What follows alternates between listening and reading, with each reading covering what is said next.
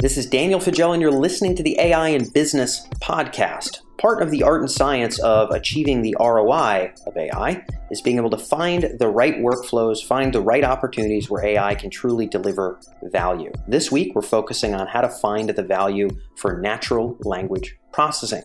Our guest is Pamela Negosanti. She is the head of sector strategy for financial services for Expert AI. Expert AI is a vendor company based in Italy, does work all around the world with their various NLP products. Uh, Pamela speaks to us about financial services use cases, but hypothetically, the lessons we're learning here about where to find those pockets of value for NLP could really be applied almost anywhere. I really like the way that Pamela explains the breakdown of not only how to think about NLP at a conceptual level as a business person who might not be technical, I'm certainly not technical, but also how she talks about being able to find those pockets of value.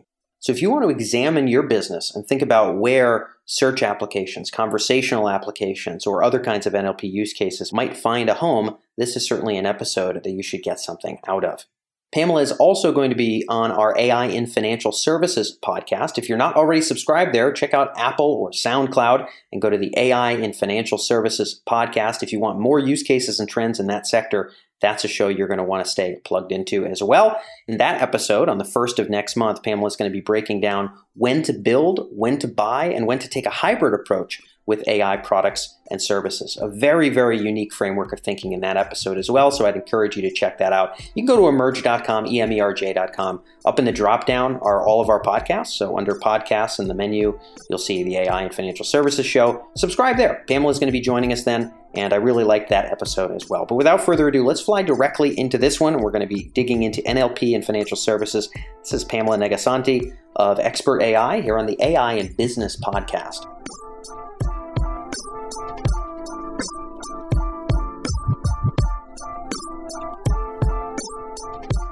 So, Pamela, we're going to be talking about the power of NLP in financial services. There's so much to cover here. And the frame I'd like to start us off with is the idea of language as data. You know, really being able to think about how to unlock NLP involves, I think, thinking about it in the right way. How do you like to frame that? Thank you, Dan. So uh, it's a very good question, right? So, and um, if you think about data is overwhelming us and it's growing and growing, and statistics are saying that each two years they are doubling the data we are we are analyzing. But it's not all about numbers because in our brain, once we think about data, we automatically associate them with numbers or structured data. But yeah. that's not the case. The type of data that are increasing and overwhelming us more and more they are all about language, right? Think about, let's say, all the social content. Think about the interaction we are having with all our provider. It could be the bank, the insurance. Think about the apps. Think about the email, right? So, yep. and that's kind of, they have a commonality. There's language, right? So there's text in them, right? So, and that's the kind of messages behind the tagline that language is data because it's containing insight and, and value. Yeah, and it, like you said, it's not always very nicely structured. You know, social media posts are not nicely structured. Even if we got a transcript of this interview,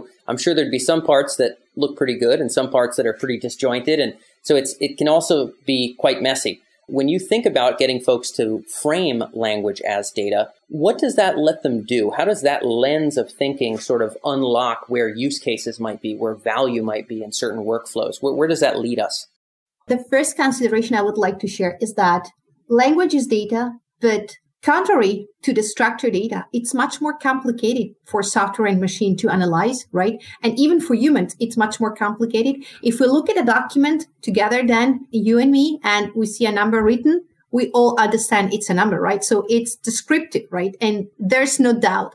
If we look at a word, probably we might have different different yeah, concept yeah, in our yeah, mind, different ideas, right? So meaning that there's embedded knowledge that enables us to really disambiguate or assign a meaning to words. The first point, right? And the second point is, and you mentioned it in your previous comment, right?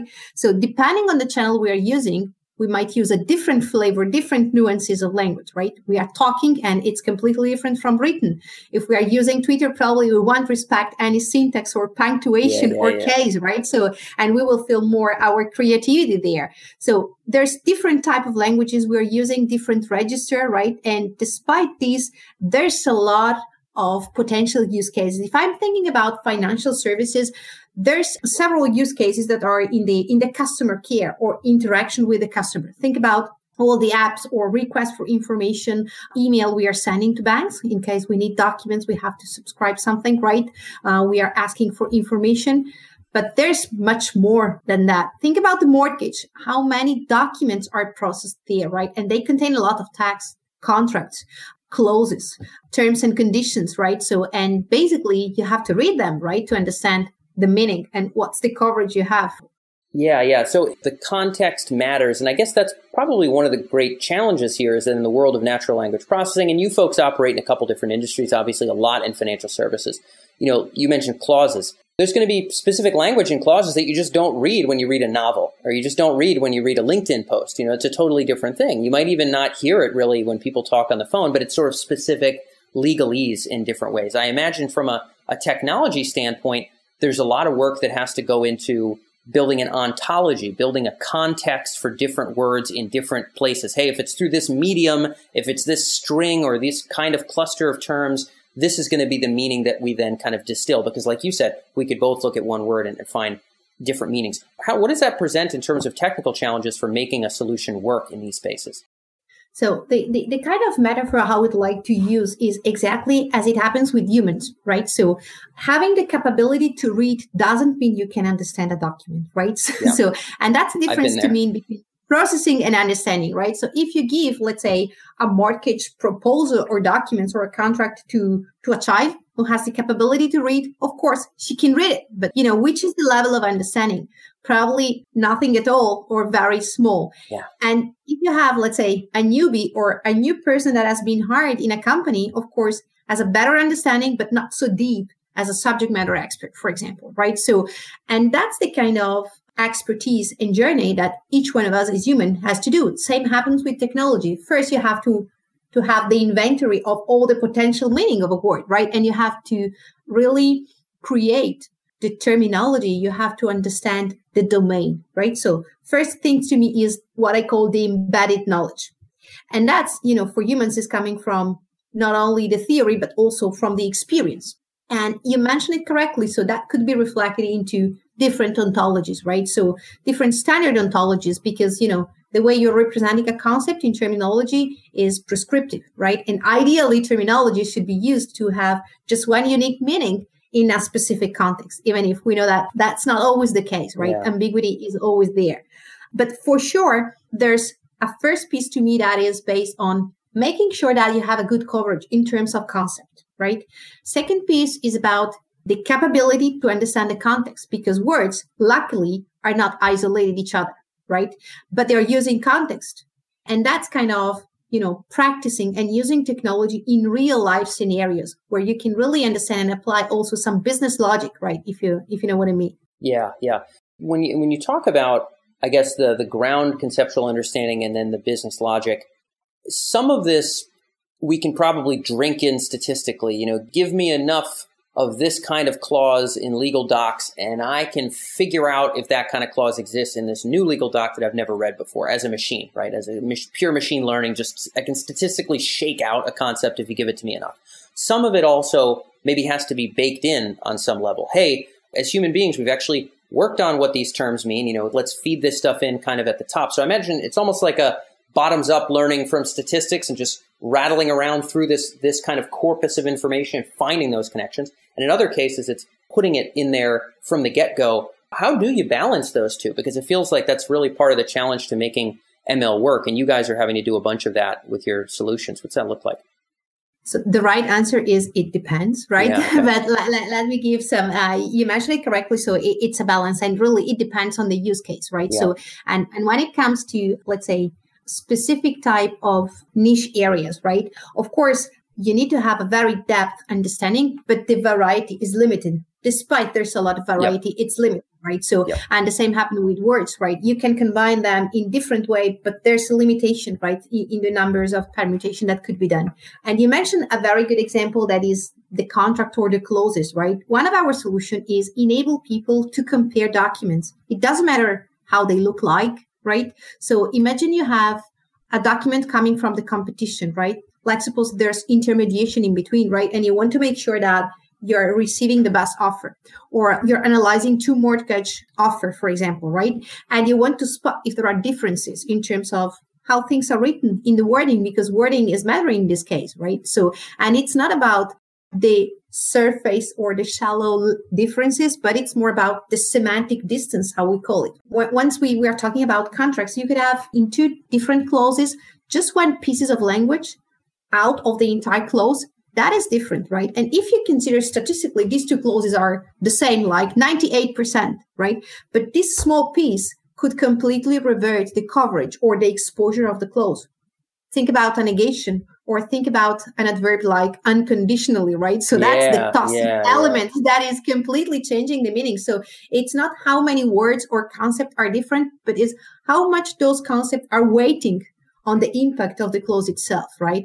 And this is kind of typical use case when it comes to contract, for example. Yeah, and clearly there's so much to be done in just the legal and contract domain here when it comes to thinking of, of languages as data. Thinking through this lens, I know we're going to be spinning into return on investment and thinking about all the different ways that we can drive value with this technology. It really is broad. NLP is incredibly broad, so we're going to get down to that. But, you know, I'm thinking about a kind of takeaway for some of the listeners here who are mostly, you know, business leaders thinking about, all right, they're looking at their own data. Now they've got some context that we're going to need maybe different approaches, different trained algorithms if we're looking at social data versus call center transcripts versus this kind of legal contract versus maybe this other kind of document so they, they realize the variety of structures for the algorithm of different kinds of ontologies we might need to use. How should that inform their decisions of maybe which projects to work on? Because it, it almost kind of cracks open the complexity here. We can't just have NLP that starts solving all of our problems. We actually, you know, we, we've got specific domains with different rules and contexts. How should we kind of take that into consideration when it comes to moving forward towards projects practically? Well, it's a very good point really you you can use this type of technology depending on the need you have in different in different department in, and throughout the entire value chain right so yep. language is everywhere that's sure the is. point right yep. so and the question that I, I like to ask back to my customer is which are your pain points right so where do you feel or which is your objective right because you could use this technology not, not only with the objective of saving or reducing the processing time doing operational efficiency but there's a lot in terms of benefit, in terms of improving the customer experience you're offering.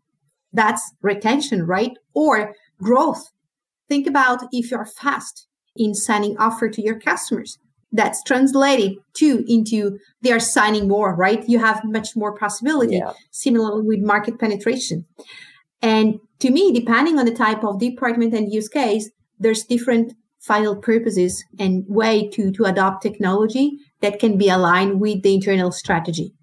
Yeah, yeah. So clearly, you know, yeah, beginning with the end in mind, or knowing and defining the problem, these are things that often I think get skipped over with AI. Really important to double down on. Glad that you mentioned this. And I guess this does get down to, yeah, when it comes to what our priorities are, it's also what's going to make a business impact. And business impact can be measured in so many ways. So we're going to head right into this. You know, when we go out and we look in the financial services world of artificial intelligence and interview, you know, 80 companies, glad to have you guys in that mix as well, by the way, however many years ago it was that we first got introduced to you guys.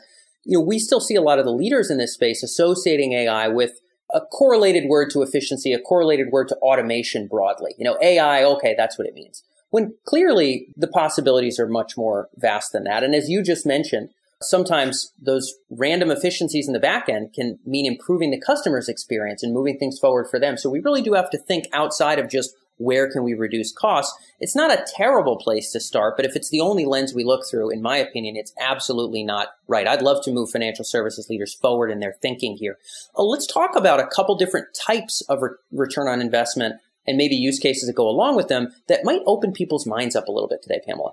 Yeah, so that, that's a very good point. And let me add a comment. So I think that, you know, the um, the operational efficiency and the automation piece is the, the place where most of the companies start, not only in the financial industry, because yeah. it's the easiest way where you can start. So you can easily calculate the return on the investment, right? So you have the process in place. It's done with full-time equivalent you want to, to, to save, right? So, and that's enable you also to reflect and to better understand what you would like to do with AI. So to me, it's kind of acting as a way to learn more and start by gaining some benefit in the short term. So it's the low hanging fruit, right? In other words, but there's much more. And I'm giving you an example. When we talk about retail uh, banking, right? There's a lot and there's kind of obsession about keeping customer and retention, right? So, and in doing that, there's a lot of information that are ignored coming into the interaction between the customer and the banks, for example.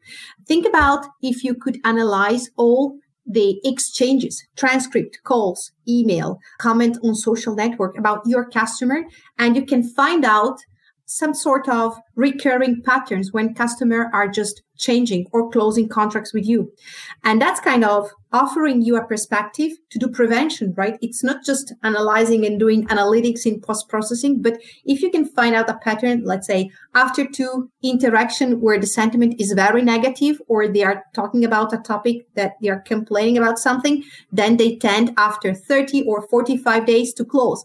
What if you could prevent that and make them an offer or just avoid, right? That's kind of a different perspective. Yeah, yeah, yeah. And retention obviously ties to it's a kind of cost savings that you almost miss to some degree, right? Because it's like, well, to win that customer back, you have how much do you have to spend? And so we could we could almost think about it as efficiencies, or we can think about it as top line. How much additional top line could we maintain if churn could be reduced by a point and a half or, or whatever monicum we could we could reduce it by in different lines of business. I would imagine, and tell me if I'm wrong, this is just sort of thinking practically about how this stuff looks in the world. These patterns probably vary customer to customer a good deal. I think someone who's just hearing about AI might say, whoa, if one bank can train a churn algorithm, then some other bank can just plug that in and they can predict churn too. What seems like it's probably the case for me is that the particular product offerings probably differ. The languages that people are operating in, you know, you guys do a lot in Europe and now you're doing much more in the United States as well. You know, there's different languages that varies.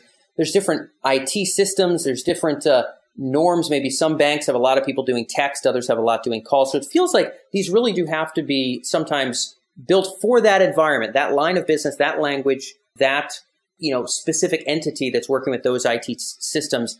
Talk a little bit about what it takes to kind of craft you know a solution that's going to work for for a particular financial services firm. Very good point. So and to me there's let's say there there are differences for sure right? Because language is very subjective. So it, and and also the way we we express opinion through language is very personal right? But there's commonality. So there's definitely something that is common to different industries to the same industry in different countries in different jurisdiction across different companies right? So and you said it right there's let's say commonalities to in the behavior in the, in the way people are behaving right? So you could find some common parts for sure. And then there's a piece and if i have to put a number because i i, I know that, that that's where you, kind of asking for i would say that you know between uh, 40 and 60 percent to me is common because that's exactly the way how we express ourselves, right? So, and, and, it doesn't matter if we're talking to a bank as a customer or we're talking to an insurance, right? So there's commonality. Then there's specific terminology. And to me, the 40% indifference that is, let's say, the specialty, that's depending on how the company itself, so how the financial institution is managing the knowledge, right? So how they are labeling their own terminology. That is not the same of the customer, right? And that's another very good point. So I would suggest NLP could also translate and, and, and make the two words speak the same language because in many cases they do not speak the same language, right? So, yeah. and that's kind of where we are. If you're asking me, how much time is it necessary, let's say, to go productive with one of the solution that I was mentioning, right? To me, a reasonable time is between three and six months, right? And these are not, these are not, let's say, this is not the timing that is necessary. This is not effort. This is elapsed time, right? And it's not typically depending on the technology provider itself, right? But it's the combination of the ecosystem that needs to put in place to go productive, right? Yeah. yeah. And let me say that the majority of the latency too is due also to the organizational impact, right? Certainly. That shouldn't be under evaluated and it depends also on the levels of maturity yep. where the company find themselves right? Yeah totally makes sense. Yeah there's there's a lot of stuff that has to shift sometimes to make these things fall in place. Like you said not just beyond training the algorithms there's a lot of other factors. But you know over time as more and more organizations get into this kind of tech i think those barriers are are starting to you know get more and more reasonable which is great to see out in the ecosystem. As we wrap up here you know we were talking about that very and all important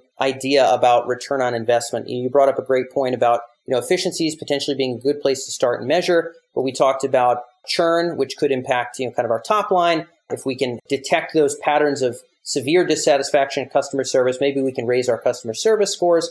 You know we advocate that companies really think about a range of ways that a certain set of projects could impact ROI, like as wide a range as they could, and then think about which ones matter to them and which ones are viable and able to hit. How do you help people think through? I'd love for people to walk away with some of your wisdom today about how to open up your scope of thinking about measuring ROI, how to look at a project and really imagine beyond efficiencies where else this could drive a difference. What do you like to walk people through to help their imagination open up a bit? There's two kind of ROI to me. So one is direct and the other one is indirect. Not yeah. all are easily to be measured, right? So not the same true. way. I think that, you know, we should use different lenses and different tools to measure the impact, right? But for sure, we have to keep in mind and define the, the, the objective and how we will measure things upfront okay? And that's the exercise right? So once we start working with a lot of companies we we tell them how would you measure? How will you define the success at the end of the of the journey? Right? Yes. so and that's also when it comes to proof of concept right? And that's kind of complicated question for some of them right? Because they can say yeah. okay i'm going to measure the accuracy of the algorithm. Good but which is the threshold? So what if the algorithm and it's about the business case not only the accuracy technology you know could be perfect but the business case could be a flop. Yes, okay. yes, yes, yes. or the other way around technology can provide you just 20% accuracy but this 20% could have a great impact for you right? So and i'm not just saying that to justify technology but just because it's not in isolation right? Yep, should yep. be real and in a tangible way integrated into the environment. So to me, it's very important that not only we understand how to evaluate technology, but how do we measure success upfront? So which is that that's not always to be taken for granted. Oh, absolutely not. I mean, I'll tell you right now, I've seen companies that have raised $50 million and they're still just figuring out what are the reliable pins that we can knock down with our bowling ball with each customer. Like what reliably are the needles we can move? Like that is not a simple problem to solve, but it's very important, like you said, to if we have that understanding to get that up front and to really understand that. So hopefully for the people listening in, uh, you know, thinking through that with some real active kind of ardent focus will be uh, a useful exercise in seeing AI through to deployment. And Pamela, I know that's all we had for time for this first interview, but Thanks so much for being able to join us on the show today. Thank you, Dan.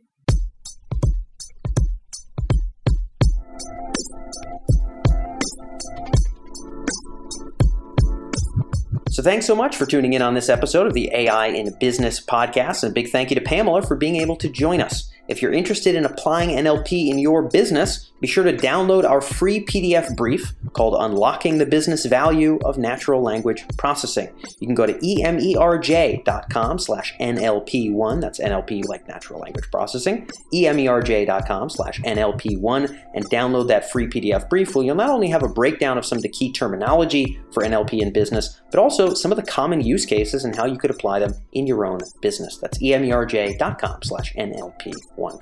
Otherwise, that's all for this episode. I look forward to catching you in the next one here on the AI in Business podcast.